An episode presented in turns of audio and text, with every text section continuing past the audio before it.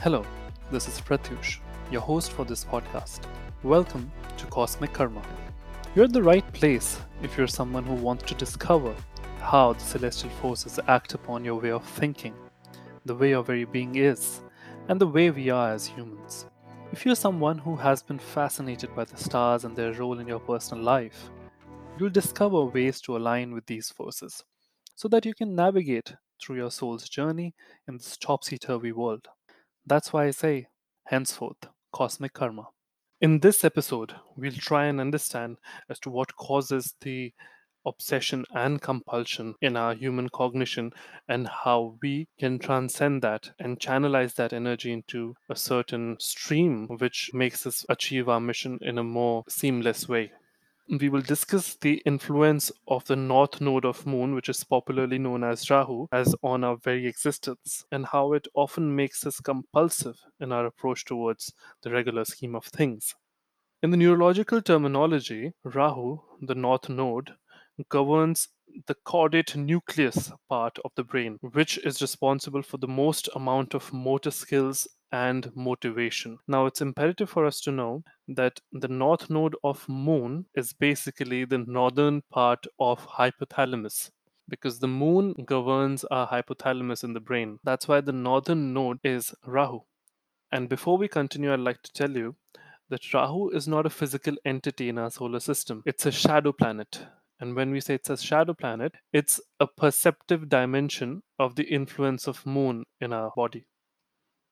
We know that the reason why we pick our mother's womb and the frequency at which we lead our lives is as per our desires, as per our previous lives' karmic footprint, also the Rahu's placement in our charts. Now, the reason why we are born is because of our desire to achieve a certain manifestation before we transcend. So, in other words, if there's no Rahu, or if there's no north node of the moon, then there is no existence. Because the very source of creation requires certain desire.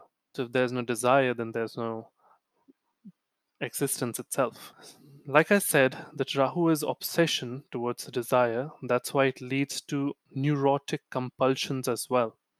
Now, if the Rahu is malefically placed, a certain strong sense of obsession can cause severe neurotic compulsions. That's why it's important for us to understand the magnitude of Rahu in our lives.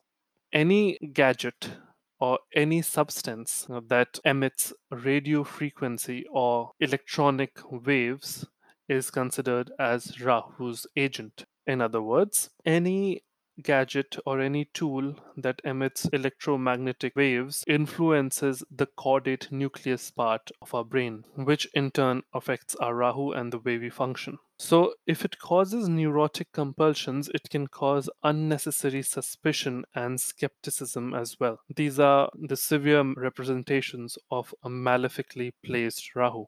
However, obsession, when adds up with ambition, gives extraordinary success. So, the people who have achieved enormous success in their lives are essentially obsessed with their mission. Now, we can also say that the north node of moon, which is Rahu, is more like potent nuclear energy. If one uses it strategically and tactfully, it can give miraculous results, provided it's streamlined enough for us to understand the kind of manifestation that it brings with it itself. Otherwise, Rahu can cause a havoc and confusion in one's life. On that thought, I'm gonna wrap up this episode. Let me know your thoughts about Rahu in the comment section below. And if you haven't subscribed to this podcast as yet, please do so by clicking on the subscribe button and download the episode as well, just so that you can listen to it anytime. Keep listening to Cosmic Karma. This is your host, Pratyush, signing out.